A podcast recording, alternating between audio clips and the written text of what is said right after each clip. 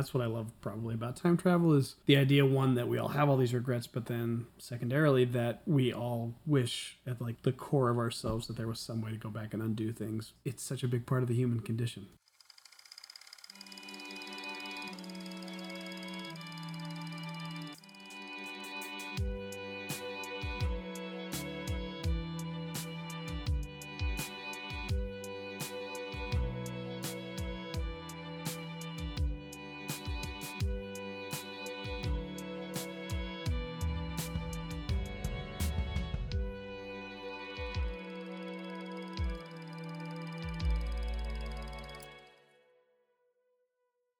Listening to the Bright Wall/Dark Room podcast, where we belly up with critics, artists, and our magazine's contributors to speak from the heart about film. I'm Veronica Fitzpatrick. And I'm Chad Perman. Chad Perman, how are you doing?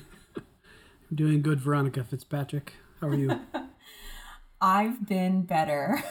yes. Do we want to talk about that or do we want to breeze on by? I think we'll leave specifics redacted, Okay, sounds good. but I will say this has been a very challenging Virgo season. Yeah. Challenging Mercury retro, personal life, low key shambles, Mm, but been watching a lot of movies. that's a good thing. you know i would say that free therapy but my monthly streaming bill would say otherwise Cinema therapy can be expensive, yeah. it absolutely can yeah i mean i got into the matinee of pearl so at least there's that Oh yeah, you saw Pearl. I forgot. Did you like it? I liked it so much me and marty just love pearl I was gonna say I read Scorsese's like gushing praise of it and saying that he's like scared to go to sleep at night. I was like, oh Marty. I know it's funny because I saw some like snarky tweets that were just like, On Twitter, I know, can you imagine bad attitudes? there was some snark. just being like, why would you see that when there's all this other stuff? What? You could say that for any movie ever released. yeah, I know, embarrassment of riches type of thing. I'm. It's also treating Ti West like he's a Marvel creator or something. It's like so ludicrous, but Yeah, but you liked it. I liked it so much. Like X, it's really invested in this kind of like cinema history. Oh, nice. cinema literacy kind of thing and it's it's riffing on like technicolor and really reminded me of the BFI book that Salman Rushdie wrote about the Wizard of Oz. Oh, wow. What great, great reference. I, I read that many, many years ago, but it's fantastic. Yeah, did you? Yeah, it's so great and like um cutting. Yeah. And I feel like this too has this kind of like dark reading of fantasies. Mm. Was it actually scary though? I know you love horror movies, I sure do. but I don't know if you actually get scared of them or if you intellectually appreciate them. It's both. I, I honestly don't think it's that scary, though there is one kind of continuous shot that ushers in this kind of climax of the film, gore wise, I guess, that is pretty scary. But I think lots of shots that make good use of like foreground, background, Yeah. like action staged in multiple planes at once, and you kind of helplessly watching that happen, kind of it follows style. I've always liked that. That's why I don't watch. That's why I don't watch horror movies. Yeah, I I will do anything to not be in that feeling. yeah, you'll have a hard time sleeping. Yeah, me and Marty. Yeah, how have you been? Generally, I've been okay. Been uh, a generally good month. Kids back to school, and uh, Oh yeah. that's about the only thing different probably from any other month of this year. I Can't think of anything that would be worth mentioning pod wise. Well, I can. okay, what's that? I wanted to know how you feel about Harry Styles stealing your line about film criticism. I mean, I can't speak about you know. There's pending litigation, so I, I'm I'm not allowed to speak further on Mr. Styles' case. Not another NDA. yeah. Well, for those who missed it, let me just summarize. Amid the Don't Worry Darling gate, it's that like famous interview where he's like, quote, you know, my favorite thing about the movie is like it feels like a movie. Brilliant. it feels like a real like you know go to the theater film movie that's a hyphenate To be fair, I've never said a film movie, so I have avoided that. But that's true you should have patented it yeah, I mean, I feel like you should not be allowed to comment on whether something is a movie unless you've really done your kind of research and you know, really understand what it is we're talking about here. 100% I felt like his casual use of it was disrespectful to our pod. i love that i love that yeah. wag your finger And thus, the movie tanked. Yeah i i'm excited to watch it someday on an airplane. And I'm excited to hear you tell me what it was like to watch on an airplane and probably not watch it myself. I'll probably just be like, I cried because that's my review of everything I watched on an airplane. okay. Speaking of not that at all, Yeah. what should we uh what should we talk about today? We got we got some options. We should talk about time travel. I think that's a good idea. Yeah, that's the issue theme. Yeah. How did you guys come up with that one? Like, how did that come up in the list of possible themes? That was another last minute like idea. Gulp. Yeah. I just uh I, I think I think we might have thought about doing climate change for another month yet again and then swerved out of it. Oh my god. I don't know. I don't know if that's ever going to happen. But time travel to me was I just I'm just a huge time travel person. Um, I just like pretty much any movie that has time travel as a plot element or part. Um, I really like it. The the more obsessed they are with explaining how the time travel works, the less interested I am in the movie. Mm-hmm. So that's why I like the one we're talking about a lot today. Mm-hmm. So I don't care about all the technicalities and does this really work and what about the grandfather paradox and all this other. I don't care about any of that stuff. Mm-hmm. I just like people traveling through time. Me too, 100%. I'm not really interested in anything that requires a diagram. No, yeah, God, no. Anything that would prompt a kind of explanatory YouTube video, a whiteboard, all the things that you would use to catch a serial killer. That's stuff I don't. You just described like Christopher Nolan's whole house. I know. And there is something kind of, I think there's a way to have a kind of bimbo appreciation of Nolan's films too, where you're just like, fun. Like, I'm not going to pay attention to how this really works. Tenet was not fun. Oh, no way. Tenet was so fun. It was not a fun movie. No. Uh, no. We'll have to have Fran on to talk about that. I don't. She's allowed to comment on it more than me. Tenet is totally fun. What about that raucous soundtrack? No. Come on. I, liked Inception. You probably didn't didn't like that. I liked it fine. I know you hated Interstellar because you don't like space. You know, I don't like space, but Interstellar is also about like what would happen if you could fall in love with your own daughter, and that's also mostly why I don't like Interstellar. Even though I like a casual incest plot, Is that what that was? How did you? That is an interesting take on that movie. there is a I don't know, just like a sort of weird family trauma wish mm. involved in a lot of those puzzle films that I think is totally relevant to our film today. Yeah, we have not mentioned that film yet. So should we? Lay it on me. What are, what are we talking about today? What movie? It's Lupa. All right. It's Rian Johnson's Looper. Mm. Yeah, that's the film for today. All right. Let's loop it up. Let's loop it up. a little synopsis before we get in. Sounds good. Okay.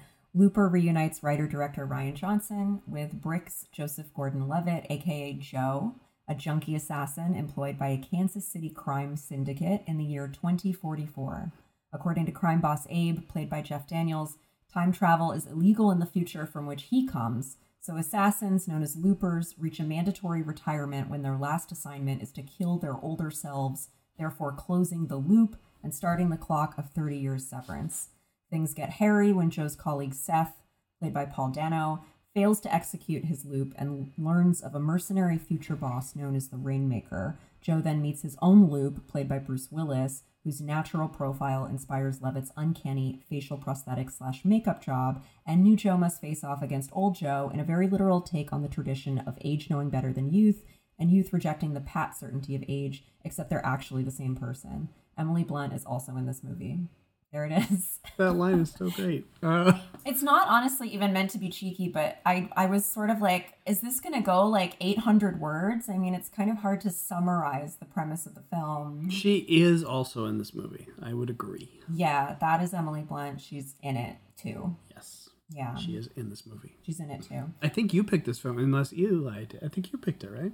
I think I suggested it, and then Eli strongly seconded. Yeah. Yeah. Why did that come to mind? That's what I was. What I'm curious about. Why did that come to mind? There's lots and lots of time travel movies. Yeah. Got a wide berth of selection. So, a couple different things. I have been thinking about Rian Johnson because the new Knives Out Glass Onion movie has been sort of populating my timeline. Mm-hmm. I'm excited to see it. I'm really stoked that Rian Johnson's like super famous now because Brick is one of my favorite movies. Oh, I'm so glad to hear you say that. I love that too. I think it's great. I saw it in the theater. I just think it's a totally singular love letter to film noir. Definitely. And this too, I think, betrays his appetite for genre conventions, for conforming to them and also defying them in equal measure. I know. I think you could make a really good case as you said that. I was thinking like that. Pretty much every one of his movies is a love letter to something. Yeah. Even the Last Jedi, I- which I will put that was my hot take. It's a love letter to Star Wars movies. That seems totally plausible to me. But yeah, I mean, like, because I was just looking at his filmography and I was like, there's not a movie in here that I have not watched pretty fascinatedly. mm-hmm. That's not a word. I don't know how many people even remember it, let alone liked it, but I really liked Brothers Bloom. I thought, like, well, I haven't seen a movie like this before. Definitely with Brick um, and Looper. It feels like he was in a bit more experimental phases. He was doing those things. Um, and then, of course, The Last Jedi. Obviously, everyone knows how that went for him, but that was not fair. It is my favorite Star Wars movie, but I say that as not a huge Star Wars fan. And then, yeah, and then Knives Out just freaking nailed the whole Agatha Christie, like, that whole, like, it was just wonderful. And so I hope he can pull it off with a sequel. If anybody can, I would have faith in him to be able to do it. I just think he respects a lot of, like you said, the conventions of the genres that he writes these love letters to, but that also, mm-hmm. like you said, he also usually, I don't know if it's in Knives Out, usually puts a little turn of the screw in there somewhere too, mm-hmm. or messes with the convention a little bit. So I, I just think he is always coming from the right place, and I, I really like him a lot. So I think it's totally true with Knives Out too, though, because I mean, if you think about those masterpiecey whodunits as often being about the corruption of a certain like upper class, for that movie to then provide this happy ending to this like immigrant domestic worker, I think it, it's such a Mm-hmm. yeah, that was a cool twist. Yeah. you know, like even if it's not a twist exactly, it's a nice extension of a convention that might go unrecognized if it weren't for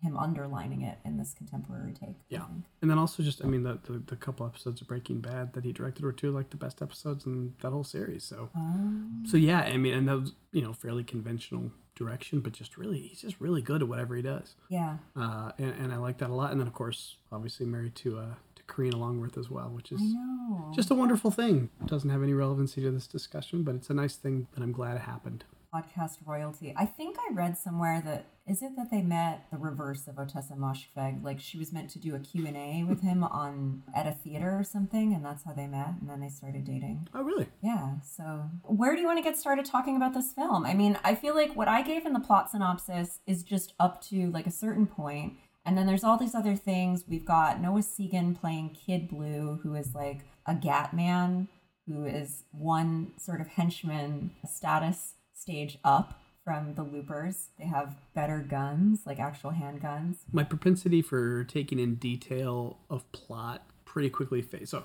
I, I couldn't tell you what a Gat Man was if you asked me right now. Chad, what's the Gat Man? I was like, I don't know. They were in it, but I don't really know what they did. They shot okay. They shot stuff. Yeah, they're just like more guys, more henchmen guys in like trench coats. I knew they were bad. Gatman, not good, but Well, I mean, it's the future insofar as it's like clearly a kind of urban, corrupt city center type of situation for the beginning of the film. no. And then once young Joe and old Joe have this confrontation, then we sort of shift to the country. There's a lot to explain in that, though. I mean, I don't want to speed it up too much.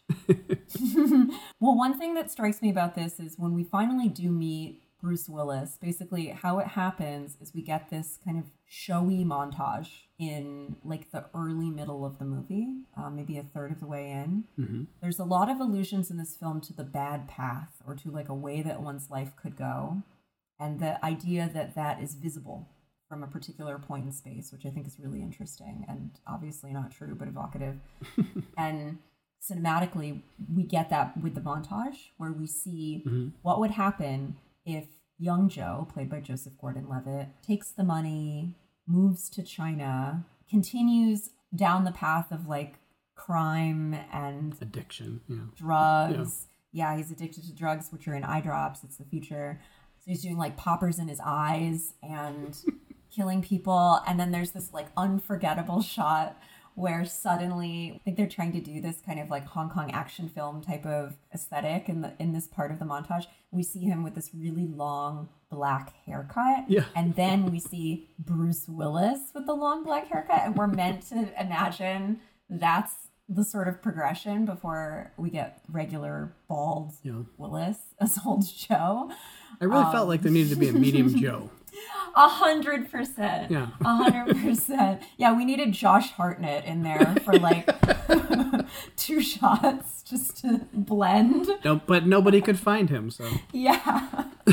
I know. Or like Heath Ledger, R.I.P. Some, some oh. other like gorgeous, squinty actor yeah, to serve as the transitional Joe. with the prosthetic nose. Yeah. Yeah, and then we see him like changing his ways because he meets this woman um, who unfortunately is credited in the film as Joe's wife. Oh no. Yeah, and then Mm. it comes time to send him back to get his loop closed. He doesn't want to do it. This woman like cleaned him up, got him sober. They have this like ridiculously idyllic life. And throughout this kind of sequence, which takes a considerable amount of time but is also condensed in the way that montage is, I was just thinking about how montage is maybe like one of the most familiar forms of time travel that we have, Oh, yeah. right? For condensing a given amount of time into a kind of more digestible unit of narrative. I like that. Yeah, I mean, obviously, like flashbacks and stuff too, but there's something about that momentum of the montage that I've always found really appealing. Yeah. Yeah, and you have at some point in your life taught this film? Yeah, I used to teach a course called Mock Futures about science fiction cinema. Mock Futures? Oh, I like that. Yeah, it's from a line from a Fredric Jameson article Okay. uh, about sci-fi. Nice. Yeah, I like to do La Jetée first, Oh, yeah. and then this film, and then talk about the line versus the loop Hmm. as like two shapes of time travel. Ooh, good class. Yeah. Yeah.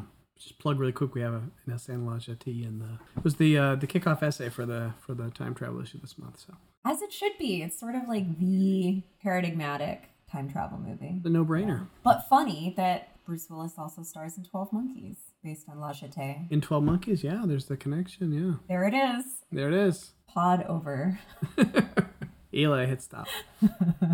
So I saw this when it first came out, and I remember being like intrigued and liking it in general. Mm-hmm. I really just loved it watching it again recently, like a few days ago. I, I was like, oh, this is way better than I remembered it being. I, I remember being impressed by it, more admiring it than like really being into it. But this time I felt mm-hmm. really into it. So hmm. I'm not sure if it was just a difference in context for how I was watching it or for what reasons, but um, yeah, it was really, really good. I was really hooked into it, um, even just on a narrative level. Yeah. I'd totally kind of forgotten really almost everything that had happened in the 10 years since I saw it. I just kept waiting for it to kind of make a, a misstep in, in some way that time travel movies can do. There's lots of pitfalls there.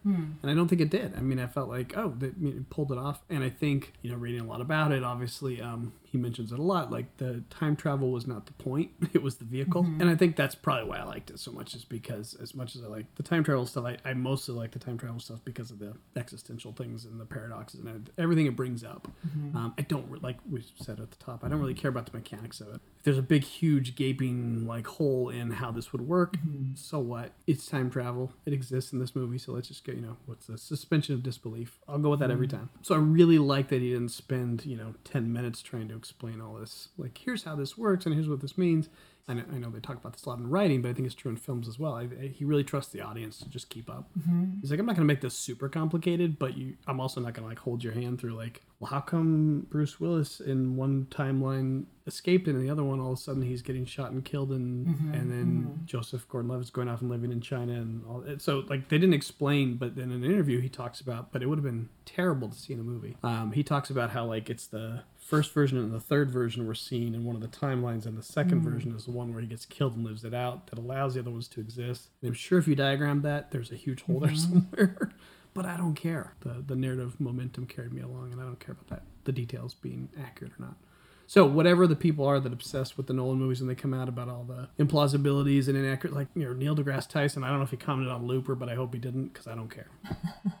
If this is just the vehicle, what is it the vehicle for? Like, what are the through lines of the film? So I just thought it, there was a lot in there about the importance of, of good parenting. Mm-hmm. Obviously, uh, with my background in psychology and as a therapist, I'm going to see a lot of things through some of that lens as one of my mm-hmm. main lenses that show up whether I want them to or not. Mm-hmm. Though the the backstory on Joe's is fairly vague, but you, the story that he tells about his his mom is heartbreaking. Though it's just a few seconds long, that she like abandons him to like some train and he goes off. And, you know, so he basically he did not get any of this stuff, and he ends up this kind of hardened, weary. You know, I mean, God, who's going to sign up voluntarily to be a looper? Mm-hmm. And what has that person's life been like to get them to that point?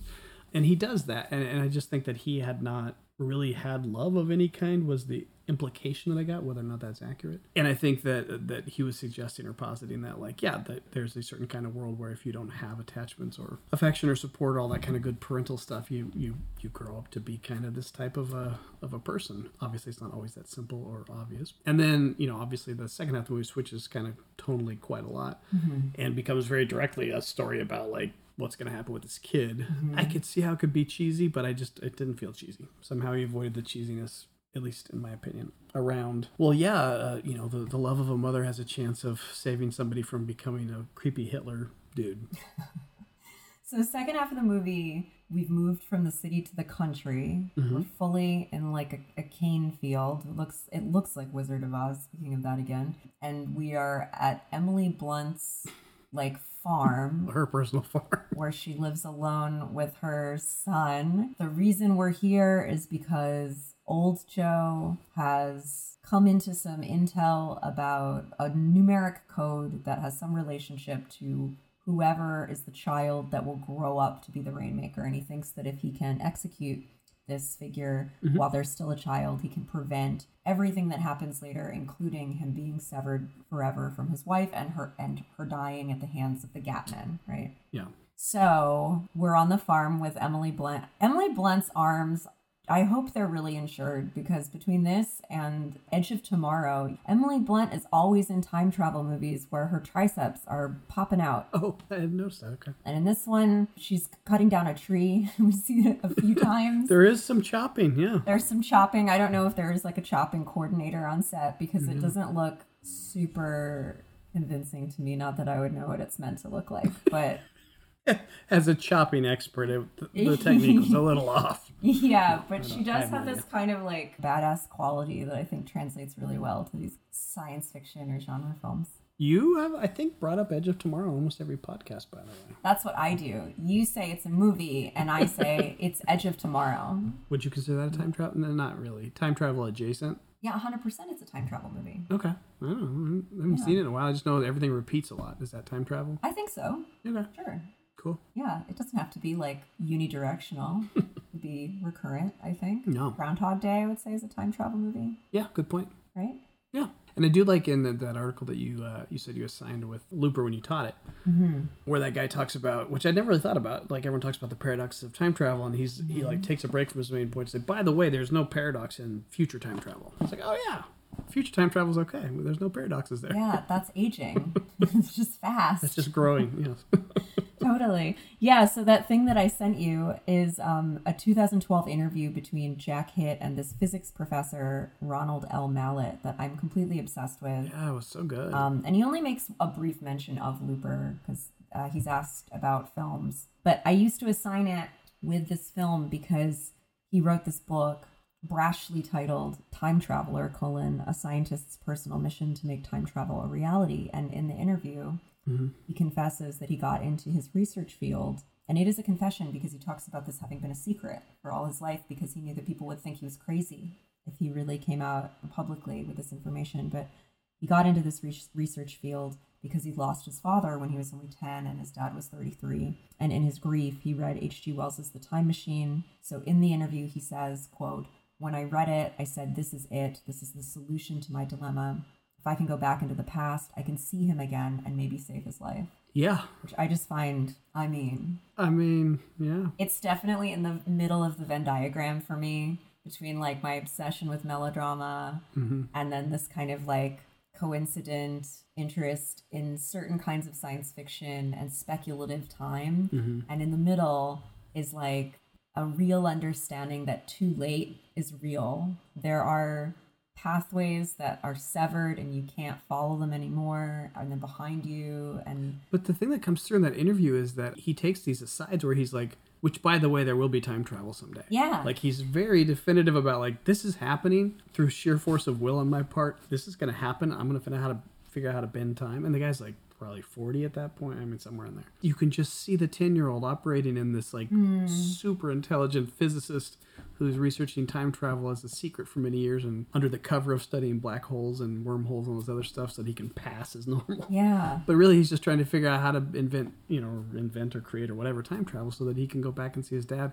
And the guy says, What would you tell him? He's like, I tell him that I'd love him and I tell him not to smoke. yeah And you're just like, Your heart breaks. absolutely And he's, uh, and he's like, What does this cost you? And he's like, A couple of marriages, he kind of casually says. Oh my god, is that not the most devastating It's part of cost the me interview? a couple of marriages. A yeah. couple of marriages. A couple, yeah. Yeah. And he said try to be a good husband until until things fell apart. But he does not demonize the obsession. He's like, Yeah. but I'm still really glad I have this obsession. And to think about the power of an obsession that lasts for Yeah. 30 plus years, um, based off your 10 year old. I mean, if I followed through on some of my obsessions when I from when I was 10, I my life would be real bonkers right now.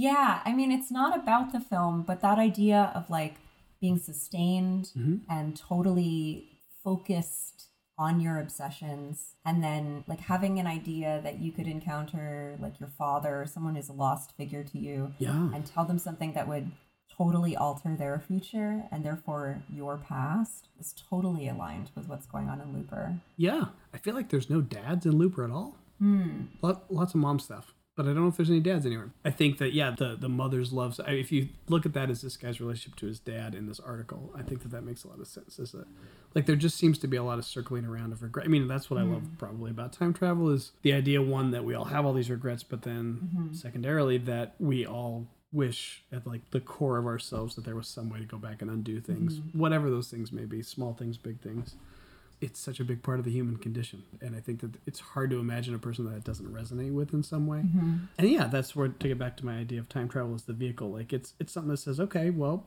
let's have time travel then and you can go back. Let's see what you would do or how you would do it. Whether it's the back to the future version or the terminator version or anywhere in between. I don't know. It mm. just opens up a lot of possibilities that i think just get at a lot of the the core kind of vulnerabilities mm-hmm. and wounds that a lot of us have mm-hmm. just from growing up even if we weren't traumatized just just growing up. Absolutely. I think you're right that there are not strictly dads as such in Looper. Yeah. But I would argue that there are at least two dads, like effective dads. My two dads, yeah. yeah, my two dads. My two dads, Jeff Daniels and Bruce Willis. Oh, I forgot. Yeah, I forgot. I keep forgetting Jeff Daniels is like the villain. Yeah. He, it has this really paternal yeah, he's got a weird vibe. I like it. characterization in the film, right? Like I Yeah. put a gun in your hand, I gave you something that's yours. This dialogue that we hear repeatedly, and there is a kind of sense of like the student outdoing the master. Kind of a surrogate father. Yeah, or mm-hmm. the, the son outdoing the father. Yeah. But then the diner scene where we get a kind of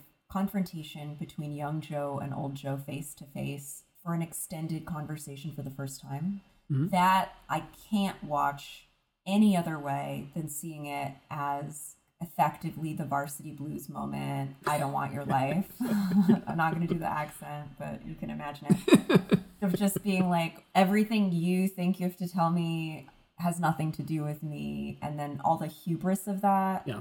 But then also, there's a lot of presumption and arrogance in telling someone that you know exactly how things will turn out for them. And of course, it's complicated by the fact that because it's a science fiction film, they are literally the same person. But man, it had the same vibes as me and my dad at 15. Yeah. Like, I Did was it? like, "Oh, no. No, I mean, just like, you can't tell me my life. Yeah. I thought he was ridiculous and he thought I was ridiculous. You know, that it had that energy to it. I don't know. Yeah, it's a fascinating scene, and I know we haven't talked about the nose at all. I, I am not a fan of the nose. I, Yeah, let's talk about it now. What do you think about that family resemblance? I just I don't understand why they did it, and it distracted me the entire Oh. movie both times I watched. it. Mm. just my opinion. If you're gonna cast Joseph Gordon-Levitt in a movie, he can just be allowed to look like Joseph Gordon-Levitt, and I don't Mm. I don't need him to have a fake nose to remind me that he's Bruce Willis uh, in the future. Like I can keep that information in suspension of disbelief. I don't need to make. I guess there weren't any other characters that appeared in the same way. Was there? They never showed old Seth or anything, did they? Did they show old Seth? They do, yeah. And he looks nothing like Paul Dano. Okay, yeah. So that would just prove my point further. Like it feels like one of those things. Like that would be one of my very small criticisms with the movie. Um, why did you need to do that? It's a little distracting. It's a it's a very minor complaint, but it was very distracting for me. I mentioned to both you guys I didn't get any traction with it, but I will throw it out to the podcast universe. Say like all I could think of is how much he looked like Joe Rogan the whole time, and that just really, really just put me in a bad space. yeah. I mean, I had to t- I had to take like ivermectin on the spot. the prosthetic designer is prosthetic artist and makeup artist Kazuhiro. So uh, he's done a lot of things, including the model of Brad Pitt's head that could be aged via um, CGI for Benjamin Button in 2008. Praise be. And then he retired after Looper. you know, he went out on top. And he now makes giant sculptures of famous people's heads, like big Yeah. busts. As one does. Mm, yeah. And then he came out of retirement to do Darkest Hour and then won the Oscar for that. And then again in 2020 for Bombshell. Random, random, random choices for this guy. I know, I know. But maybe for me, most excitingly, he's the principal artist on The Devil's Advocate, which is a movie I think fucking rules. so, You have brought that up a few times. Yeah, I think we got to do a pod on that at some point. yeah, our Pacino issue, maybe. Yeah. That's Keanu too, right? Keanu Reeves. Oh, yes. lawyer. Yeah. Oh, Oh, yeah. yes. And Charlize. Yes. All right. All the masters. Maybe he only does Charlize movies because she was in Bombshell, right? Yeah, that's right. Yeah. So this month we were trying to sort of float like a soft open of an idea that we've batted around a little bit, which is um, having listeners call in. I'm doing air quotes. And give us a little soundbite of what they think or some analysis that's related to the film that's on offer this month. And we got a couple, and that's fine. That's great. Our numbers will grow. We're building. Double what we had last month. Perfect. So we're going to hear from a couple people and Loop it up. It up. First, we're going to hear from Justin from New York. Hey, this is Justin Hairston in New York.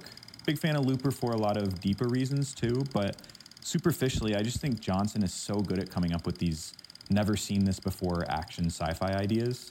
Like someone self scarring to communicate with their future selves, shooting down into the dirt to kick up dust and block someone's view, and especially just the visual of people popping into an empty field and immediately getting gunned down by a looper.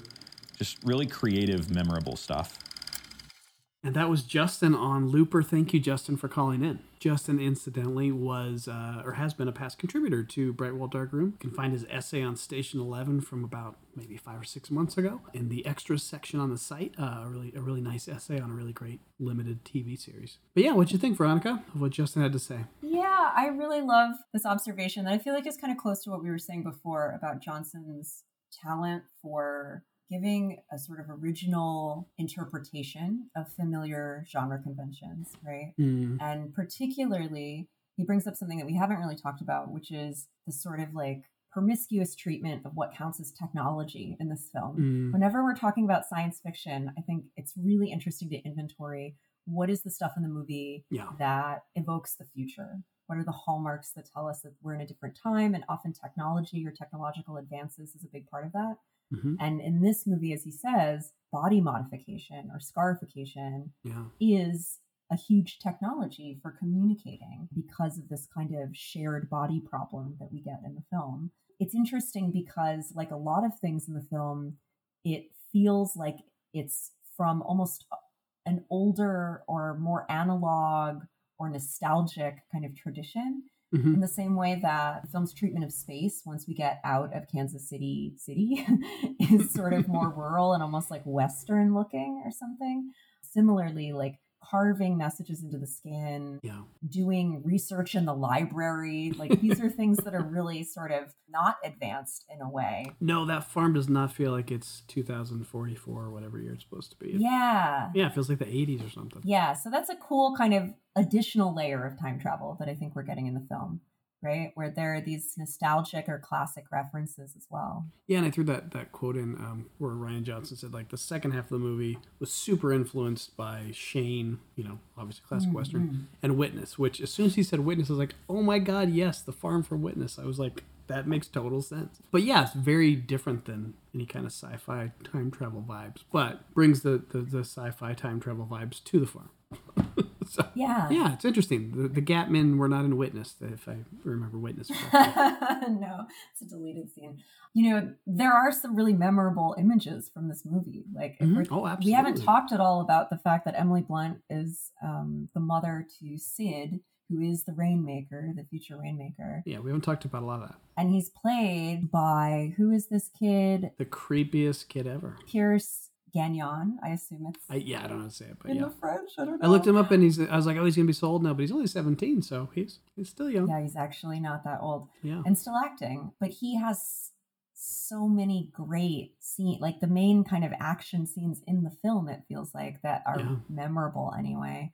Um, I wouldn't count Bruce Willis shooting his way through the kind of nightclub corridors as that memorable or visually interesting, but the way we see the telekinesis weaponized by that kid. Yeah, telekinesis. I mean, just in general freaks me out. So to to have a creepy kid doing it, just that was almost too much for me. So awesome. Nah, so like uh, omany. I was like, ah, I can't handle little kids being creepy. Has got to be my biggest trigger. I was like, oh, I can't handle creepy. Though. But he's cute too. But that's what makes him so creepy. Yeah, he's creepy cute. he was creepy cute. Oh, I relate.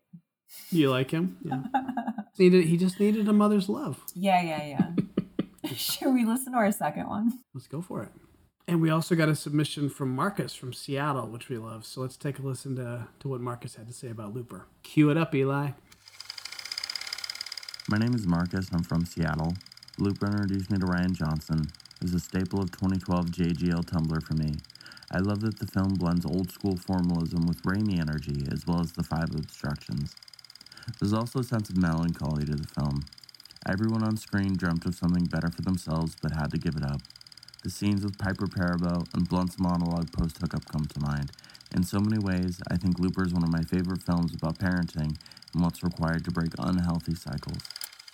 Marcus from Seattle really maximizing those 30 seconds. I dig it. That's awesome. Uh, Even I don't care that we have two. These are both really good, like really substantial. I love that you brought up Piper Perabo, who we haven't talked about, star of Coyote Ugly, and here a showgirl that young Joe has, a, I guess, a kind of like relationship with, um, and we see recur again. Yeah, whatever that is. Yeah. An approximation of a relationship, which I think is kind of his thing. Marcus brings up parenting, and I know we've been talking about it a little bit, but something I want to sort of ask about in relation to this movie and to Marcus's comment is the relationship in Looper between moms and wives or moms and lovers, because there are all these resonances between them Echoes. Yeah. right? That the film offers pretty insistently, like in a way that it seems like we have no choice but to reckon with. So I'm thinking about the way that we see Joe's wife touch old Joe's foot mm-hmm. when we're seeing them together in the country in their kind of domestic bliss on her way out of the bedroom, which struck me when I first saw the film as a really sweet gesture and something very specific very like Rian Johnson to home in on this particular kind of idiosyncratic gesture. But then we see it echoed in the way that Sarah touches her son Sid's socked foot when we first see him in the film, when he's sort of seen for the first time. Sarah herself is kind of alluded to by the story as being uh, like a grown version of the Piper Perabo character Susie, similar names as well. And obviously, Joe tells this anecdote about maybe remembering his mom touching his hair. We see Susie touch his hair at the end of that scene in a kind of conciliatory, reassuring, not necessarily maternal way, mm-hmm. but because of the way we've heard this anecdote play out, of course it's going to have that resonance too. And then we see Sarah touch Joe's hair at the end of the film, which combined with a couple things that I'm sure we'll talk about sort of maybe more at the end of our discussion, but just makes me have questions about what we're meant to do with all these layered kind of echoes of love interests and moms. I feel like he's just suggesting and then allowing viewers to make whatever connections they got. I mean, I, I read a few interviews and it was all variations on a theme of him basically saying like, "Yeah, that's a cool question." like any anytime he hit that point, Right. he he did not give any answers. You know, which I always admire people that have more restraint than I would ever have as a mm-hmm. filmmaker. He he's never gonna say exactly what's happening. Like that final shot, I, I watched that a couple times because like, did I miss some? Why is it ending on the kid in bed? Like, and what am I mm-hmm. meant to take from this? I still don't know what I'm meant to take from that mm-hmm. it can be a little bit sinister like maybe this doesn't still work out but also it can be sweet. Right. and also is he okay? And also it's this kind of resolution moment but i don't feel resolution mm-hmm. because of that shot. Mm-hmm. Whereas if that shot wasn't in there or if the kid was like asleep peacefully and smiling or something i'd be like oh he's happy. There's no more rainmaker. I don't know you know i mean obviously i guess you'd have to talk to Rian Johnson and get him to open up honestly to know what he meant but i don't know what he meant by any of it. I just i do like the suggestion and then make what you want of it. That's more fun narratively for me because i don't think there's a definitive answer. I don't think there's meant to be. That's my take. I don't know. What do you think? Well, I definitely don't really care what Rian Johnson meant to be doing uh, beyond the sort of curiosity of various influences, which Johnson has been really forthcoming about, which is a cool kind of contextual bit of information. But for the most part, I don't really care what the filmmaker is aiming for. But I am really interested in asking what the effects are of how the film text itself plays out in time, right? And in the ending of this film, we get a dissolve from a long shot of Sarah in the field with dead young Joe that through superimposition becomes the shot of Sid sleeping in the bed. Oh, yeah. And we've already seen her put him down to sleep. So we're returning to this previous place, which is the bedroom. We don't need to go there again for information. Like we already know that he's safe and sleeping in the bed. So why do we go back there? Why is it a dissolve that brings us back there?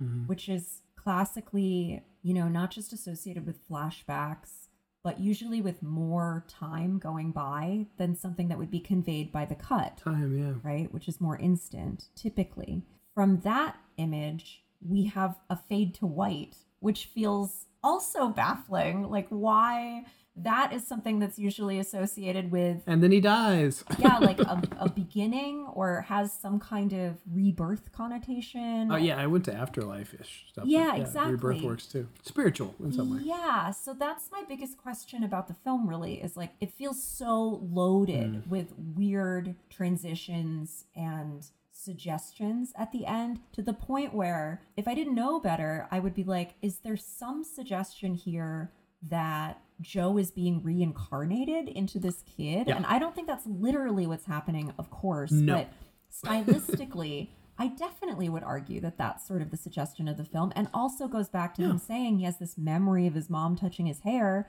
which he can't have. Like he's already dead when she's doing that. Yeah. But then why would we hear him talk about it, and then why do we see her do it again? I mean, it's definitely a huge motif uh, in the movie, but I Mm-hmm. think something I was saying earlier that might connect or might not. But that idea of yeah, of, of Joe is basically one version of what happens when you grow up when your mom abandons you on a train. Mm-hmm. and then Sid as this example of what happens when you have this, you know, mother's love in your life. Well, I don't know if I took it this way, but I could I could make a case for it this way, where it's saying like that, that this this timeline is wrapped up different. Like it was basically saying Mm-hmm. now he gets a, a chance at whatever his life was going to be, you know, without all these crazy loopers and time travel and all that kind of stuff going on. Mm-hmm. That he's maybe going to have just a peaceful life. I, I don't even know if that's what it means because it, again, it, it doesn't quite connect. Well, but- no, I think that's compelling because redemption is a key theme of the film, right? yeah. So you could see him as, which we didn't mention, killing himself. yeah. young Joe killing himself in order to redeem or save or martyr himself Right. to, to for this boy to have a chance at The ultimate the life he never got to have. We solved it. Yeah, we solved it. Yeah, because we do. I mean, you know, Sarah talks about her redemption from her kind of like party girl days to coming back to the role of a mother at the point at which she was ready to have it, but still having a lot of guilt for procrastinating taking on that responsibility. Yeah, absolutely. And, you know, Joe's origin story of being redeemed from poverty by getting employed as an assassin, but ultimately he needs to be saved, you know, in the future from his addiction. There's a lot of kind of bringing people back from the brink. Maybe, maybe there is something kind of aesthetic about the ending that's also bringing even the film back from a kind of brink of ending towards something a little bit more with a little more futurity. yeah, old Joe Bruce Willis tried to and failed to save the love of his life, who died. Was not able to save her. Feels like intertextuality between that and then the fact that young Joe saves the the Rainmaker's life, so to speak. You know that he wasn't able to do it in the future with old Joe, but young Joe was able to make this uh, decision to say, okay. Which again, I I- I do think narratively too. That's one thing I would talk about. Like that felt like a brilliant decision because the main question I have in most time travel movies is usually the the last 15 or 20 minutes when they're trying to make it all work out and they run into all these huge holes of like, yeah, but this, all these timelines are jumbled up. I don't know how to make it work. Like just to have this split second decision, which I did not see coming the first time and I had forgotten about the second time. Um, when he just makes that split, you know, and it ties up all the loops. It, it takes every problematic, like, well, how would this work? And how it just, it's all gone because he just takes himself out. and I just like, I did not see that coming. And I thought it was, I thought it was really brilliant narratively to, I don't think I've seen a time travel movie resolve like that. Uh, and kind of a, a martyrdom. Yeah, Big fan, big fan of that. good that it takes him to the end of the movie to sort of work up the guts to do it. Otherwise, more of a featurette than a feature, no? It, but it felt like it was in, in the moment. I mean, there was no like foreshadowing of like him thinking, "Oh, this is an option that I have," or you know, like touching the gun or like pl- putting it up to his chin like 20 minutes earlier just to see what it's like. You know, it was just like it really caught me off guard, and then also made immediate sense of like, "Oh, of course, that's how you can end this." and just close all this stuff. There isn't foreshadowing in that sense, but if we think about when he first has a conversation with Sarah about what's going on, and she's like, Who is this guy? And he's like, Someone I know. Like, he doesn't want to tell her that that's his Yeah. loop because surely he understands that if she knows that, she'll just kill him. Oh, Sarah will come. Yeah. Yeah, that's the easy sort Yeah. of solution to the whole problem. So I don't know. It feels like it takes him a long time to work up the conviction to take that path Yeah. or to deviate or change things, as he puts it, even though I think he understands that that's a path one could take the whole time. Yeah, and I think that you know, I mean, if you play out that idea of the bad path that keeps coming up throughout the movie, um, he takes himself off the bad path. I mean, he just he just ends it right there. Game over. And so he doesn't play out this life. You know, when I, when I read that thing about there being like a the original cut being two hours and forty minutes, and then him just kind of cutting all that out, I was like, yeah, it feels like someone chipped away at a big piece of stone until they got it exactly where they wanted it as a statue or marble or whatever, and that the rest we're never going to know what, what the rest of it was, and that we're just kind of left to see kind of the, the empty spaces and try to fill in with our own projections or guesses or whatever. But that's you know for me one of the big joys of watching movies is, is doing that. I don't like to be spoon fed. It's not not my thing. So So are you saying this is a sculpture? more than a movie, it's a sculpture. Wow. It's a chiseled stone. You saw the bad path and you changed it. Yeah, yeah. I'm not. I mean, again, uh, I'm I'm legally not allowed to tell this situation resolves. I'm not allowed to comment anymore with my my famous line about whether or not it's a movie. So you'll have to wait to to get my judgment on that. But it did resemble something that I would say was a movie. I should say I really liked it. In case I didn't come through, I thought it was fantastic. yeah, I really So th- like thank it you for suggesting it. Oh, yeah. no problem. Yeah, and I think I do think a lot of people have forgotten about this movie. I don't. I don't think it was just the Star Wars stuff that buried it. I mean, I feel like Brothers Yeah. Bloom was also very forgotten. Like he was doing really interesting filmmaking. I think 2012 is like a lost time now, Yeah, but why? Just because of Obama? just because of Obama. Because we weren't worried about anything? That's a really funny thing.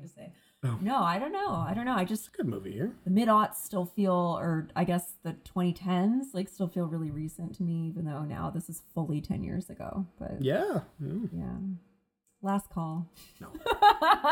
yeah, let's do last call. Let's do last call. So we're just gonna last call each other this time.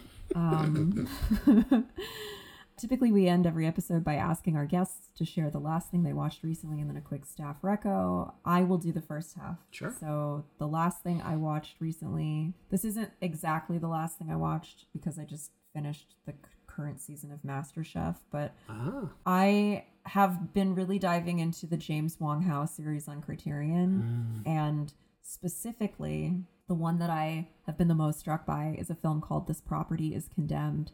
Yeah. I had I realized in watching it I had seen maybe like the first 20 minutes or something at some point. Maybe I'd seen it on TCM or something, but Natalie Wood is like so extraordinary in this movie. Her drunk performance is like really up there with the most recent compelling drunk performance I had seen prior to this was Evan Peters in Mare of Easttown. Oh, yeah. He was so great in like one scene. I forgot about that show entirely. What a good show. Yeah, I mean, I don't think about it much, but I thought he was so good in that scene. And Natalie Wood has this great extended scene that's on, much of it is on YouTube anyway, where she mm. is drunk, she's spiteful, she's worried, she's aware of her grief, but she's sort of drinking through it. Hmm. She's making a huge, scary drama at the table, involving everyone at the table. She's basically pressuring her mother's sometimes boyfriend to confess that he would rather be with her and that if he does feel that way, they should just get married. Hmm. And her mom is like, What the fuck are you talking about?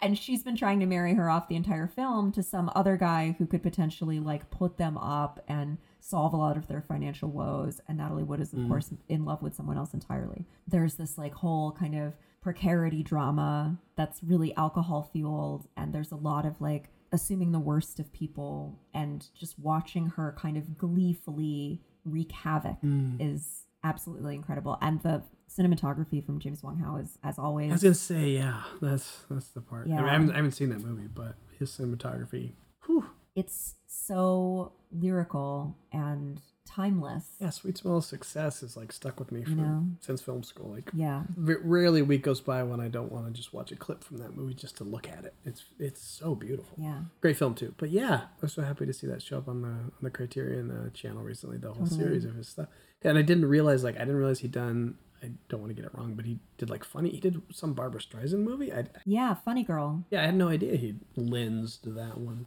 Mm-hmm. Yeah. What's your staff reco this month, Chad? I'm not known for my timeliness, so um, I just watched Severance, uh, finally the TV show, which I just heard about nonstop forever. My best friend is like, "You have to see this," and I was like, "Absolutely!" And that always, but with anybody telling me I have to see something, I was like, "Okay, now I'm definitely waiting at least another week." So I had to wait till everyone stopped recommending it to me, and then I could finally watch it. I know that feeling. And uh, it was fantastic. And every time, even though I, you know, eight episodes, nine episodes, every time Ben Stiller's name came up at the end, I was like, "Oh yeah, he, he man." Good job, Ben. What an artist you are. Uh, which I had always forgotten because he was quite an artist. I think could make a pretty good case 20 or 30 years ago with the Ben Stiller show. I thought was really groundbreaking. People unfortunately think of reality, but I think Cable Guy's fascinating as a movie, like just like in terms of what it is and what's going on there. Um, and he directed that, so he has this kind of side career, and then he kind of, I think, accidentally ended up being the Meet the Fockers guy and or Meet the Parents guy or whatever, and then was in these comedies, which he does okay in. You know, was kind of the nebbishy guy or whatever. But I do think that uh, this was Ben Stiller as the artist returning, and I like that. And I thought the show was fantastic for all the reasons everyone will tell you it is. Um, but it just it just did everything. Uh, I, I think of it as a movie. I mean, I know it's a show, but it, it, it it's one of those ones I, I it just felt like a long movie that was really great the whole time, and I could not predict it at all. And then the finale, like that's how cliffhangers used to be. I don't know if you, have you seen it. I haven't. No, no. Okay. Yeah, I was just like, oh my god, this is what I remember. Like every May or June, you'd watch like five of your favorite shows all end in this way, and you just like die because you know you couldn't watch it till September. and now in the streaming world, you're like, I don't know when this show's coming out. Like five years, like two. They can make it could come out tomorrow. I don't know. Mm. So you're just kind of indefinitely waiting on this really major like switch in the whole series. So yes, in, in case you're you're even later to the party than me, Severance is very highly recommended. And then just in general, as mentioned, I've just been watching a ton of old classic films that I hadn't seen since like the, my, my film school days, like 20 years ago. And uh, rewatching them now uh, in, in midlife is, is a fascinating experience. And all but one have, uh, which I won't name, uh, have held up really, really well. Just name it. Which one is it? I mean, it's not that it wasn't good, it just was not. Um, Put it on blast. it wasn't as film school like you know when you're like you know i was a dude in film school so everything was amazing and i was seeing all this stuff for the first time and then you know 20 some years later i'm not going to say it i don't want to say it. Chad, give us the name. Come on. feels weird Come on. Yeah. You have to reward the listener that makes it all the way to the end of the episode. um so it yeah i just feel like uh, there's nothing but grief i'm going to get for this i'm either get no reaction or grief but it rhymes with Schminatown. Okay. Great. and i will say that one that far exceeded my memories of it that i didn't like much as a 20 something and love now was treasure of the sierra madre which i just thought was like fucking amazing I'm like oh my god i want to watch that every night now Oh. and only did because I heard it was Paul Thomas Anderson's favorite movie. And so I was like, okay, there's got to be something I missed the first time around. So fantastic movie. So that's like a mm, 20 recommendations from me there. Okay, well, we gotta stop so I can open a tab and pull up homophones for Schminatown. I'm not going to say what the movie was. Lots of stuff rhymes with Schminatown. This was great, Chad. Thanks for breaking it all down with me. Mm-hmm. And thanks to our callers in, Justin and Marcus. Thank you. Great to hear from you. And to read this month's issue on time travel, you're going to have to visit us at brightwalldarkroom.com. You can also find us on Twitter at BWDR. I would love to get the podcast Twitter up in followers. It is kind of hilarious that we have like under 200 on the on the BWDR podcast. And then we have like 38,000 or something on the regular Yeah. on main as they say. I have to kind of retweet it from the, the Yeah. main one to get it to get its attention. I know. So give us a follow on at the Brightwall Darker or the BWDR podcast. Yeah. You know, can't hurt. And the idea would be that we'll we'll post more stuff from the movie, like time permitting, which is always the case at, at Bright Wall/Dark Room. That we would fill up, you know, the month with with like this month, like a lot of fascinating stuff about Looper. If we get more followers, we will do that for sure. and uh, I think we could have a lot of fun over there. So we'll see. As always, please just subscribe, share, rate it, review it. That's the only way that this thing can grow. And so please do your part if you like listening. We do put a lot of love and time into this, and uh, and we'd like to know what you guys think. So you can do that, and you can also support the show directly by subscribing either to the magazine, in which case you get a subscription to the site and be able to read anything, which is over a thousand essays on, on all kinds of movies for the last 10 years or you can support us directly at patreon.com slash brightwall dark room And if you subscribe, you can be the first to hear Fran and I dissect selections from this year's New York Film Festival. yes we've got an exciting month coming up Yeah, where we will both be swilling martinis between press screenings. that'll be awesome to hear you guys talk about uh, there's some good stuff playing this year at, at the festival right Tons. I can't wait. cool well i look forward to that as a, as a listener too Our theme music is composed by Chad Perman. This podcast is produced and edited by Eli Sands. bye